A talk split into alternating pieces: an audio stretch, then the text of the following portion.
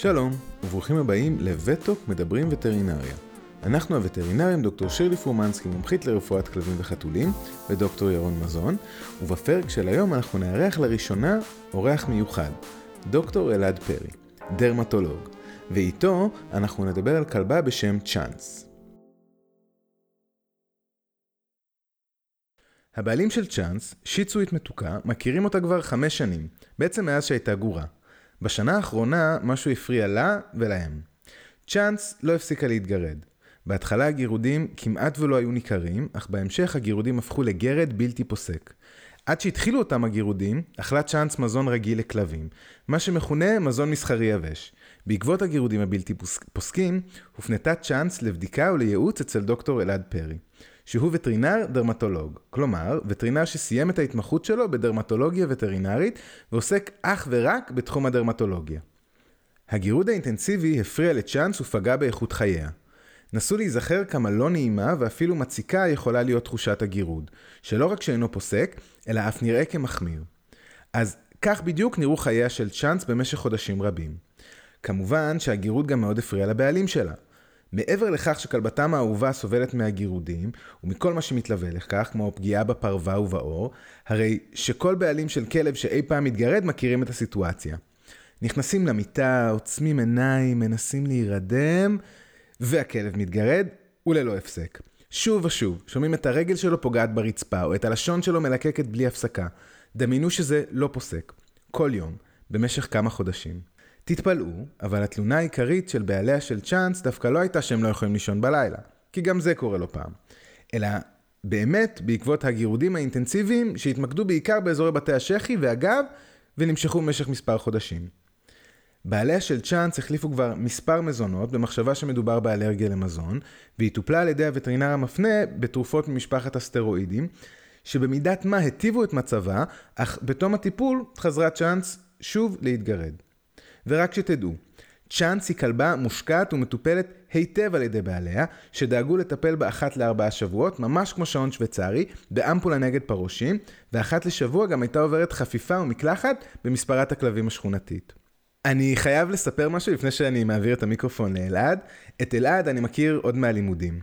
אלעד היה אינטרן בזמן השנה הקלינית שלי בבית החולים, ולשמחתי יצא לנו לעבוד יחד לאחר שסיימתי את הלימודים.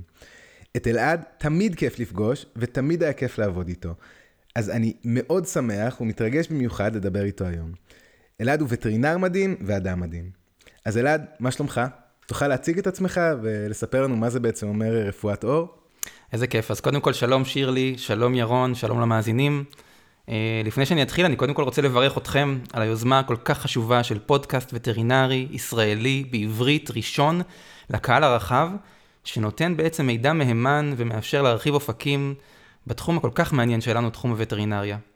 הידע בעולם הווטרינריה כל הזמן הולך וגדל, וטוב שיש פודקאסט כמו שלכם שעושה סדר, ואני באמת מרגיש כבוד להיות פה. תודה רבה, אלעד. ועכשיו ירון, השאלה שלך. רפואת עור זאת התמחות מדהימה בעולם הווטרינריה.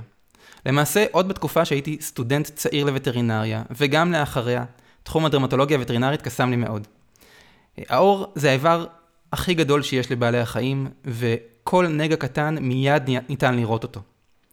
חלק מהמקרים שאני רואה ומייעץ עבורם הם, הם בעיות קוסמטיות בלבד, שבכלל לא נוגעות לבריאות של בעל החיים. אבל בחלק מהמקרים השינויים שאנחנו רואים בעור הם לא קוסמטיים. הם שינויים שיכולים ללמד אותנו על מצבו הבריאותי והסיסטמי של בעל החיים. כלומר, במקרים מסוימים, העור יכול לשקף לנו לא פעם אחת מחלה אמיתית וסיסטמית של בעל החיים, ולכן זה תחום שאני כל כך אוהב והוא כל כך חשוב בעולם שלנו.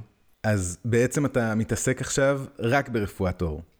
כן, במהלך ההתמחות עסקתי כמובן ברפואת עור כחלק ישיר מההתמחות שלי, אבל גם ברפואה כללית. נכון להיום, אחרי שסיימתי את ההתמחות, אני עוסק רק בתחום הזה. אני מגיע למרפאות וטרינריות לפי הזמנה של הווטרינר או הווטרינרית, כדי ללוות אה, מקרים דרמטולוגיים מורכבים יותר, בכלל, תדעו לכם שהיום זה נורא נפוץ שבתחום הווטרינריה, וטרינרים מתייעצים עם אה, אנשים שמתעסקים בתחומים ספציפיים יותר. ככל שהמידע שלנו והידע שלנו בתחום הווטרינריה גדל, אה, כך אה, חשוב מאוד להתייעץ עם אנשים שמתמקצעים בתחומים ספציפיים יותר. אה, אני עובד בשיתוף מלא עם הווטרינר שמפנה אליי את המקרה, כדי לתת מענה אופטימלי גם לבעל החיים וגם לבעלים. ובנוסף אני רואה גם מקרים דרמטולוגיים במרכזי מומחים ובתי חולים שונים ברחבי הארץ. אז לפני שנתחיל לדבר ככה על צ'אנס, אנחנו חייבים לשאול אותך משהו. זו שאלה שכל הזמן שואלים אותנו. כלבים מתגרדים, חתולים מתגרדים, אנחנו אומרים לבעלים שזה נורמלי לבעל חיים קצת להתגרד. כלב נולד לגרד. מתי הגירוד נחשב פתולוגי? מתי זה באמת נהיה לא תקין? זה עשר פעמים בשעה, ארבעים פעמים בדקה? אם יש סימני התקרחות או פציעה, שתף אותנו קצת בתובנות שלך לגבי העניין הזה. כן, אז, אז כמו שאמרת, ירון, כלבים וחתולים באמת מתגרדים. זה חלק מהטבע שלהם. כלבים יכולים להתגרד, לכרסם, ללקק, להתחכך, כל הדברים האלה נחשבים לגירוד, ובאמת, זה לא תמיד מצביע על בעיה. וכך זה גם נכון לגבי חתולים. שבניגוד לכלבים אגב נוטים להתלקק יותר כחלק מהרגלי ניקיון וטיפוח הפרווה שלהם. האם זה תקין או לא תקין, זה לא נמדד בתדירות זו או אחרת, אלא מדובר בעניין סובייקטיבי. כשבעל החיים מתגרד, מכרסם או מתלקק בתדירות גבוהה, וכשזה מפריע לשגרת חייו ולשגרת חיי הבעלים, זה כנראה לא תקין. בעלים של כלבים מספרים לי איך הם לא מצליחים לעבור מעבר חצייה בלי שהכלב עוצר להתגרד. אפילו תוך כדי משחק או תוך כדי ארוחה, הכלב פשוט חייב לעצור, להפסיק את הכל ולהתגרד. במקרים כאלה בהכרח אנחנו נגדיר את הגירוד כפתולוגי. בנוסף, בעלים רבים של כלבים מבחינים שבזמן הגירוד הכלב חסר שקט וחסר מנוחה. להבדיל למשל מבחתולים, שמתלקקים הרבה כשהם מנקים את עצמם. אך בניגוד לכלבים, אצל חתולים הפעולה הזאת היא לא מתורגמת על ידינו לחוסר שקט או חוסר נוחות, כי זה חלק מהתהליך הטבעי שבו הם מתנקים. ועניין נוסף שחשוב לי לדבר עליו, כמובן, זה סימני פציעה. כשבעלי חיים מתלקקים ומתגרדים, הם עלולים לפצוע את עצמם כתוצאה מהגירוד, וזה כמובן בהכרח לא תקין. טוב, תשמע, נשמע לי די מסוכן שכלב עוצר להתגרד באמצע מעבר חצייה, אבל בוא נחזור רגע לצ'אנס. מה, מה ראית בבדיקה של צ'אנס? אז בבדיקה גיליתי כלבה מקסימה ובעלים עוד יותר מקסימים, שראו בעיניים שלהם את האהבה והדאגה שלהם. כי בעצם מה שהפריע לבעלים, זה לא שהכלבה מתגרדת כל כך, אלא כמו שהיא סובלת. הם ממש הרגישו שזה פוגע להם, פוגע לצ'אנס באיכות החיים. הגיר... בגלל הגירוד, צ'אנס התקשתה לשחק, התקשתה לטייל, לנוח. היא מתגרדת גם בלילה, גם ביום, וכמו שציינו, הבעלים היו מאוד מודאגים בגלל, בגלל זה. טוב, את זה אנחנו מכירים, כולנו קצת משוחדים באהבה שלנו אליהם, אבל חוץ מזה שצ'אנס והבעלים שלה היו מקסימים, מה ראית בבדיקה הדרמטולוגית? כן, אז בבדיקה הדרמטולוגית, אה, מה שראיתי זה אה, אלופציה, שזו קרחת או אובדן שיער, בעגה המקצועית. וגם סימני דלקת, כמו אריתמה, שזה הדמומיות, קרסטים, שזה הפרשות יבשות שאנחנו רואים על האור, והפיזור העיקרי של אותן לקויות היה בגב האחורי, בתי השחי, ואחרי שתשאלנו את הבעלים, התברר שצ'אנס גירדה גם באזור המפסעות, הצוואר, הפנים, כפות רגליים ובסיס הזנב. שמע, אתה מתאר כלבה שכל כולה מתגרדת, נשמע שהיא ממש מסכנה. אה, במה חשדת? אם הגירוד הוא כמעט בכל מקום בגוף, הדפוס הזה הוא טיפוסי לאיזשהו מצב ספציפי? נכון, אזורי הגירוד באמת נרחבים, ובכל זאת, האזורים הללו מאוד מאפיינים לקויות עוריות שנגרמות כתוצאה מאלרגיה. ובאמת במקרה של צ'אנס, הסימנים הקליניים, כמו שאמרתי, יחד עם הגזע, והתגובה הטובה לטיפול בסטרואידים, כמו שציינת בהתחלה, כל אלו יחד כיוונו לכך שצ'אנס סובלת מאלרגיה. כמובן שלמרות שזה היה החשד, היינו צריכים לשלול גם גורמי גירוד נוספים אפשריים. תן לנו דוגמה לגורמים נוספים לגירוד, ואיך אנחנו בעצם אה, בודקים או שוללים אותם. יש סיבות רבות לגירוד, הרשימה ארוכה ונזכיר את הגורמים העיקריים. אז כמובן שטפילים הוריים כמו סקאביאס ודמודקס יכולים גם הם לגרום לגירוד. יש מחלות פנימיות כמו מחלות כבד ואפילו תהליכים סרטניים שיכולים לגרום לגירוד. סוגים של פטריות וזיהום חיידקי יכולים לגרום לגירוד, לפעמים הגירוד נובע מבעיות התנהגותיות, פסיכולוגיות, ויש עוד גורמים. לכן, כשאני נתקל בכלב מתגרד בפעם הראשונה, אני מתשאל את הבעלים לגבי הגירוד, לגבי הנגעים ההוריים, לגבי הטיפולים שעזרו או אולי לא עזרו, ולפי המידע הזה, או מה שנקרא ההיסטוריה הרפואית, אני מצליח לצמצם באופן משמעותי את האפשרויות. בנוסף, כל כלב עובר בדיקות מיקרוסקופיות, שלרוב נעשות במרפאה הווטרינרית עצמה, כדי לשלול טפילים הוריים ספציפיים, וגם כדי לבחון האם יש או אין זיהום חיידקי שצריך לטפל גם בו. בדיקות נוספות שאפשר לעשות, זה לא מבוצע בכל המקרים, זה בדיקות לנוכחות פטריות, בין אם באמצעות תרבית פטריות, או בין אם בבדיקה של מנורה מיוחדת שנקראת מנורת ווד. לפעמים יש צורך בבדיקות דם לשלילת מחלות סיסטמיות, אבל כמו שאמרתי, הבדיקות האלה לא מבוצעות בכל בעלי החיים המתגרדים, אלא רק אם מתעורר חשד מהסימנים הקליניים וההיסטוריה למחלה ספציפית שניתן לאבחן באמצעות אותן בדיקות. תגיד, אלעד, אני חייב להפריע לך רגע ולשאול. כל בעל חיים אלרגי חייב להתגרד כדי שנאבחן אלרגיה? או במילים אחרות, יכול להיות שיגיע אליך כלב או חתול אלרגי שהוא לא מתגרד? אז, אז גירות זה אחד הסימנים המובהקים לאלרגיה בבעלי חיים. אה, יש, יש בעלי חיים שיש להם אלרגיה והם לא מתגרדים. למשל, כלבים יכולים להיות עם דלקות אוזניים כביטוי יחיד לאלרגיה, אה, אבל רוב המקרים גירוד זה סימן לאלרגיה. היו לי גם מקרים אגב, ש... של בעלים שטענו באופן נחרץ שהחתול שלהם לא מתגרד. אגב, זה קורה בעיקר בחתולים, כי חתולים יודעים להתגרד בסתר.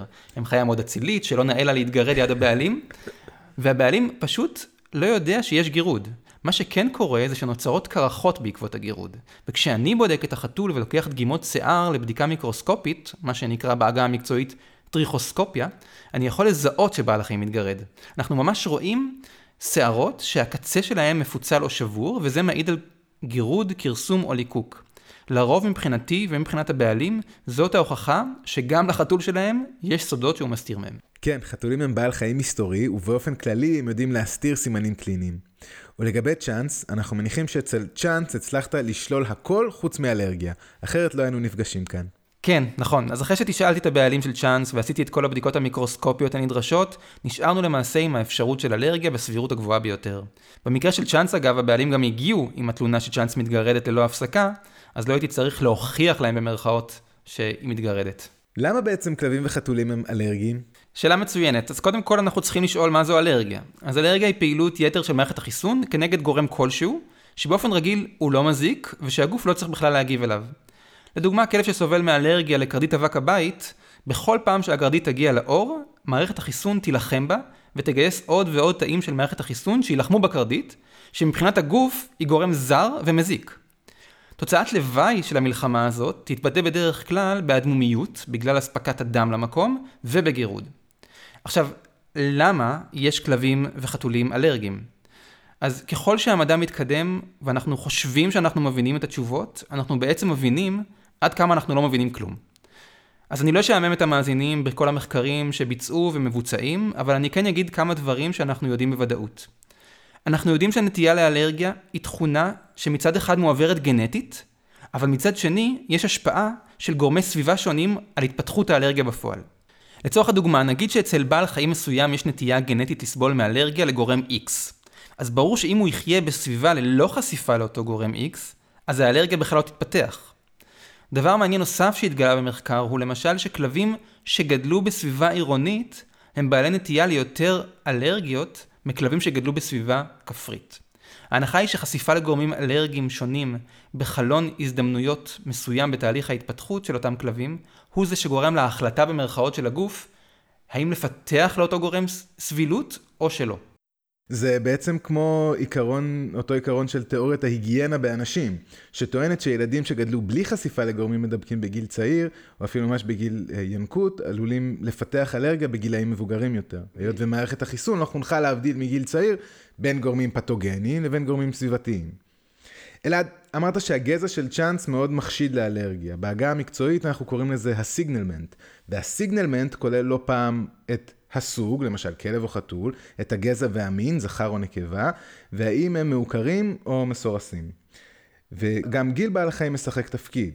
אז מה הסיגנלמנט המתאים לאלרגיה? אז זה נכון שיש גזעים שסובלים יותר מאלרגיות, אבל צריך להבין שזה עניין סטטיסטי. הגזעים שבהם אלרגיה היא עניין נפוץ מאוד, הם למשל כלב מגזע רועים גרמני, שיצו, מלטז ופג, ויש עוד גזעים. לרוב האלרגיות יופיעו בגיל צעיר, בדרך כלל מגיל חצי שנה ועד שש שנים, אך כמובן שהאלרגיה יכולה להתפתח גם בגיל מבוגר. בעיקר למשל אצל כלבים ששינו את סביבת המגורים שלהם, ואז הם יכולים לפתח אלרגיה לגורמים בסביבה החדשה. זאת אגב דוגמה קלאסית לכך שהנטייה הגנטית קיימת, אבל דרושה גם מעורבות של גורמים סביבתיים. ולסביבה יש תפקיד מאוד חשוב בהתפתחות של האלרגיה. אלעד, ולמה כלבים נוטים להיות אלרגיים? זאת אומרת, לאיזה דברים הם נוטים להיות אלרגיים? או, אז יש שלושה גורמים עיקריים לאלרגיה. הגורם הראשון והכי נפוץ בי פאר הוא אלרגיה לפרושים, ושני גורמים נוספים הם אלרגיה למזון ואלרגיה לגורמי סביבה. שאלרגיה לגורמי סביבה מכונה לא פעם בשם דלקת עור אטופית, או אסתמה של העור, או אטופיק דרמטייטיס. למעשה הגורם הזה הוא לא גורם אחד, אלא קבוצת גורמים, שבתוכם אפשר לכלול אבק, אבקנים שונים, עובשים, והרשימה עוד ארוכה. הטיפול באלרגיה כמובן משתנה מכלב לכלב, ובמקרה של צ'אנס למשל, היה מאוד משמח לגלות, שלמרות שצ'אנס סבלה משלושת האלרגיות, לפרושים, למזון ולגורמי סביבה, עצם הטיפול לבד נגד פרושים, הוא לכשעצמו הוביל לשיפור מאוד משמעותי ברמת הגירוד והלקויות ההוריות, בלי צורך בטיפולים נוספים. אגב, הסיבה שהנחתי שצ'אנס אלרגית לגורמים נוספים היא המראה הקליני שלה. ליקוק כפות רגליים, לקויות באזור הפנים ובתי שחי הם אזורים שיותר מאפיינים אלרגיות לגורמי סביבה ומזון. אז איך אתה מסביר שטיפול נגד פרושים עזר לבדו, למרות שאתה אומר שצ'אנס הייתה כנראה אלרגית לעוד גורמים? שאלה מצוינת. זה בגלל שלכל כלב יש סף אלרגיה שונה, בדומה לבני אדם.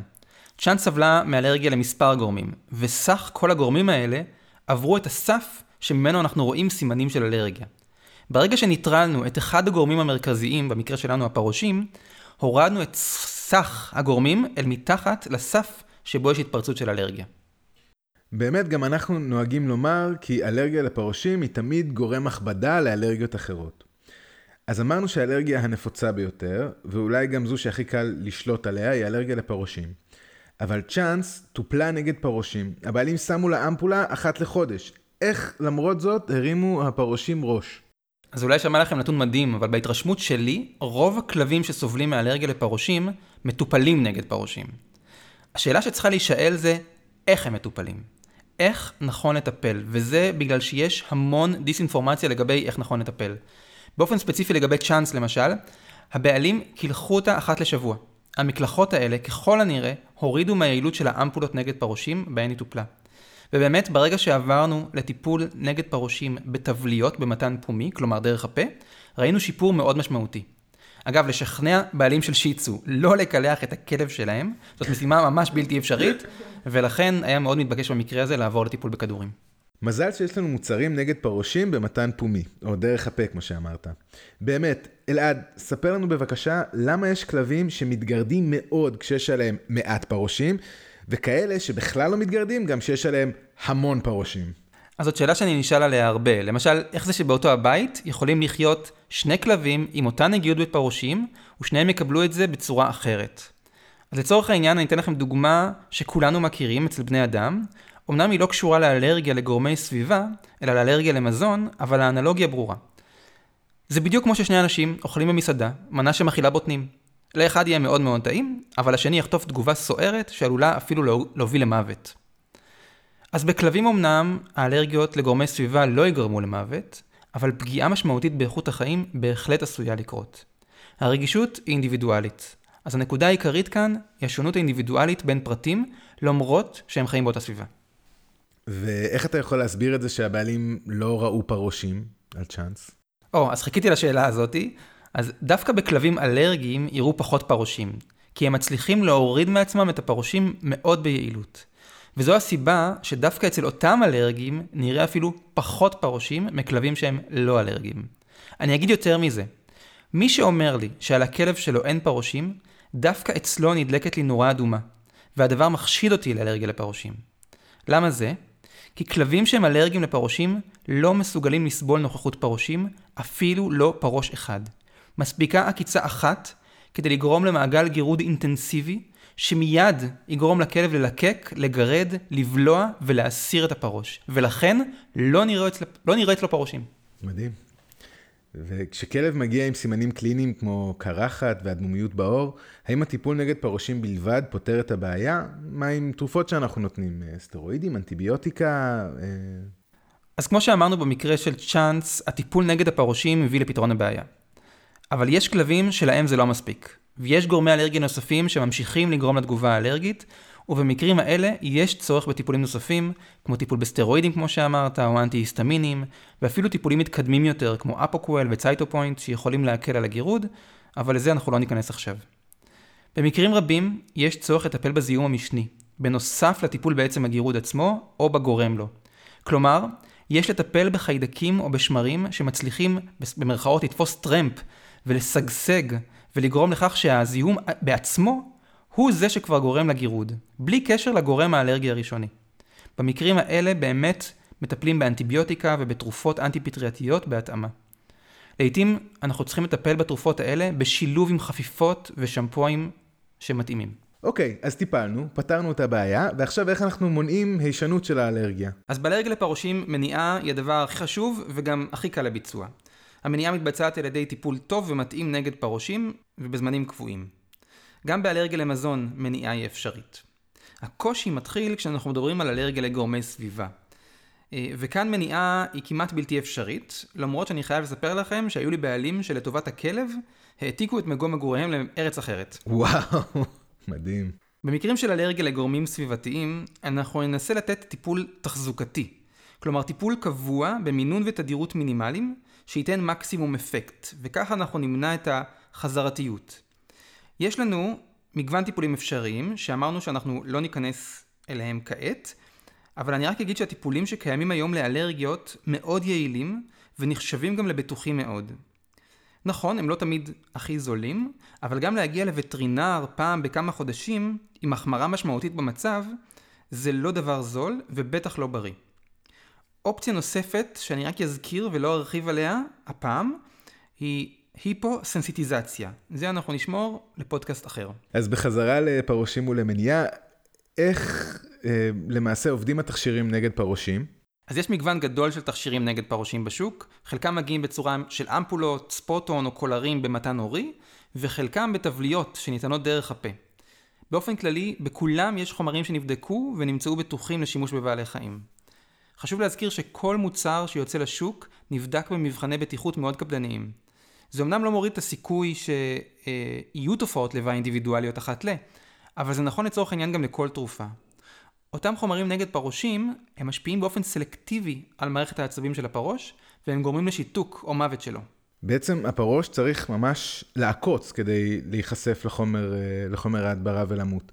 איך זה בעצם מונע את האלרגיה? אמרנו שכלבים יכולים לפתח אלרגיה גם מעקיצה אחת של פרוש בודד. אז זו שאלה טובה. קודם כל, יש חומרים שמשפיעים על הפרוש גם במגע, אבל אפילו הם לא עובדים כל כך מהר כדי למנוע את העקיצה. לכן אפשר להגיד שהמטרה שלנו היא לא למנוע בכלל עקיצות של פרושים, אלא לעצור את מחזור החיים שלהם. כלומר, גם אם הפרושה מצליחה למצוץ דם, היא לא תצליח להטיל ביצים אחר כך. כך שבאופן כללי, בטווח המיידי, יהיו פחות ופחות פרושים בסביבה, ולטווח הרחוק יותר, יהיו פחות ופחות עקיצות. זה גם הסיבה שאנחנו מדברים על טיפול נגד פרושים, אנחנו לא רואים הטבה מיידית, אלא רק אחרי חודש או חודשיים, כשאוכלוסיית הפרושים והביצים תידלדל בסביבה. כדי להעביר את הנקודה הזאת אני אגיד את זה בדרך אחרת. מה שבעצם אנחנו רוצים זה שהפרושים יעלו על הכלב, ייחשפו לחומר ההדברה, וגם אם הם בכל זאת יצליחו לעקוץ, הם כבר לא יוכלו להמשיך את השושלת, ובטווח הרחוק הם, אנחנו נראה פחות ופחות פרושים ועקיצות. יש המון טעויות בטיפול בפרושים של בעלים טובים שדואגים לכלבים שלהם. טעויות שנעשות ממש בתום לב. אנחנו נתקלים בהם על בסיס יומיומי במרפאה. כמו שהזכרת קודם לגבי הבעלים של צ'אנס, שלא ידעו כי חפיפות מפחיתות את יעילות הטיפול באמפולות נגד פרושים. באיזה עוד טעויות יוצא לך להיתקל? כן, יש הרבה טעויות. למשל, קורה הרבה פעמים שאני שואל בעלים האם הכלב מטופל נגד פרושים, אז התשובה היא כן, אבל אז מסתבר שהכן הוא בעיקר בחודשי הקיץ. אז זה כמובן מתכון בטוח להימצאות של פרושים בסביבה. כי כמו שאמרנו, הטיפול שאנחנו נותנים אמור להשפיע מספר חודשים קדימה. ואם בעל חיים לא מטופל בחורף, אז בעצם הפרושים, גם אם כמותם קטנה, מטילים המון ביצים. נקבה אחת מטילה 40 עד 50 ביצים כל יום. והביצים האלה יהוו את הבעיה בקיץ. בנוסף, אני לא בטוח כמה אפשר לקרוא לחורף בישראלי חורף. התנאים לבקיעת ביצים, למשל זה 20 עד 30 מעלות צלזיוס. והתנאי מחיה האלה מצוינים לפרושים, והם קיימים גם בחורף וגם בקיץ בישראל. כן, אנחנו נתקלים אה, יחסית הרבה במה שאמרת, מסכימים איתך בהחלט. יש עוד כמה טעויות או מיתוסים לגבי נושא הפרושים והטיפול בהם, וכנראה זה הזמן המתאים אולי לשבור גם אותם. ואולי בהקשר למה שציינת, הרבה בעלי כלבים וחתולים לא מבינים למה אחרי טיפול אחד אין זבנג וגמרנו, ובאים בטענות לא מוצדקות כלפי החומר נגד פרושים. כן, זה נכון, המון בעלים מגיעים עם האמפולה או הכדור ואומרים שהוא לא עבד כי הם נתנו את התכשיר אתמול ועדיין יש פרושים. הפרושים שהבעלים רואים אלו פרושים שמגיעים מהסביבה. אנחנו רוצים שאותם פרושים מהסביבה יעלו על הכלב או החתול, ואנחנו רוצים שהם ימצצו דם, כי כך אנחנו יודעים שהם ימותו כי הם ייחשפו לחומר ההדברה. אבל ככה לא תהיה הטלה של ביצים, ומחזור החיים ייפסק. אבל מה שלא ייפסק זה הבקיעה של הביצים והגלמים, שכבר עכשיו נמצאים בסביבה. ועד שהאוכלוסייה הזאת בסביבה תידלדל ייקח הרבה זמן, אפילו כמה חודשים של טיפול רציף.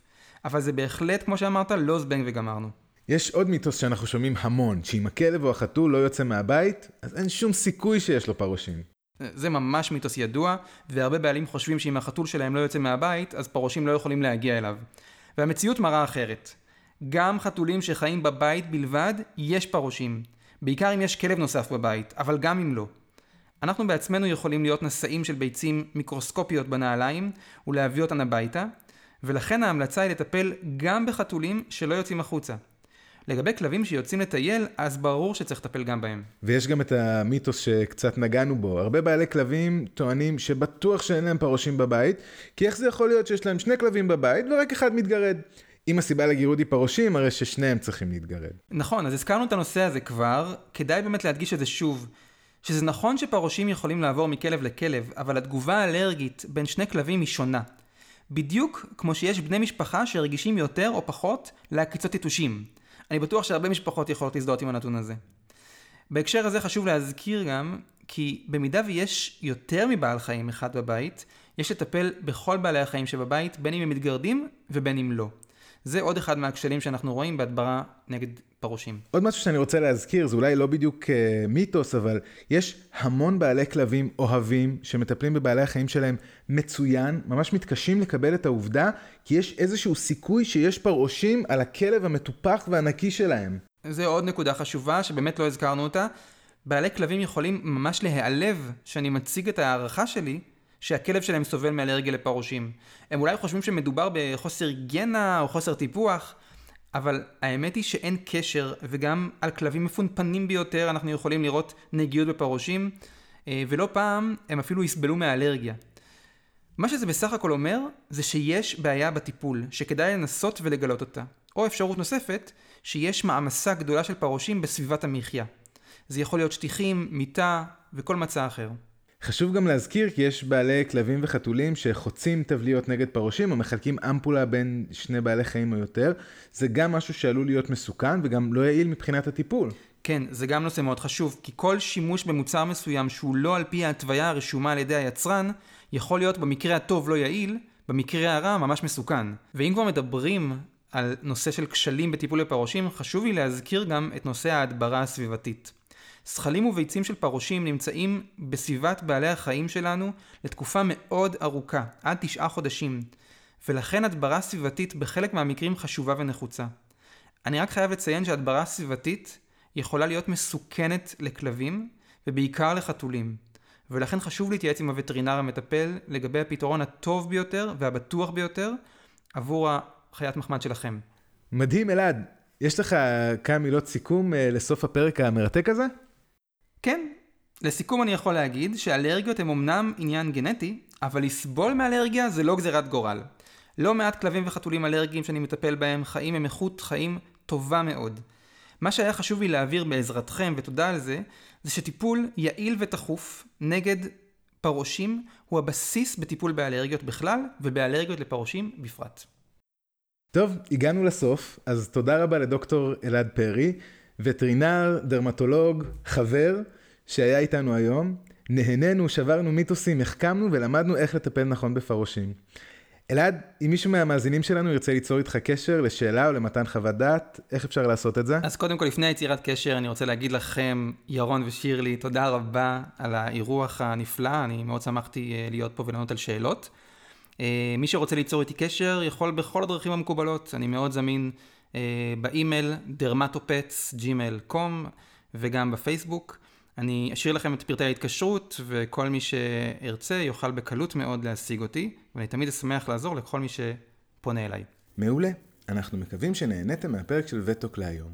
אנחנו רוצים שוב להודות לדוקטור אלעד פרי ולכם המאזינים, ואני רוצה להודות באופן אישי לדוקטור שירלי פומנסקי, שנמצאת פה איתנו, ובלעדיה הפרק הזה לא היה יוצא לפועל. אתם מוזמנים לשאול אותנו שאלות על מה ששמעתם היום. אם יש לכם הערות, הערות או סתם סיפורים מעניינים, שתפו אותם בדף הפייסבוק שלנו. פשוט חפשו וטוק בפייסבוק.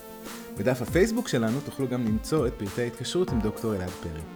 ואם נהניתם ואתם חושבים על חברים נוספים שייהנו מהפודקאסט שלנו, שתפו גם אותם. להתראות.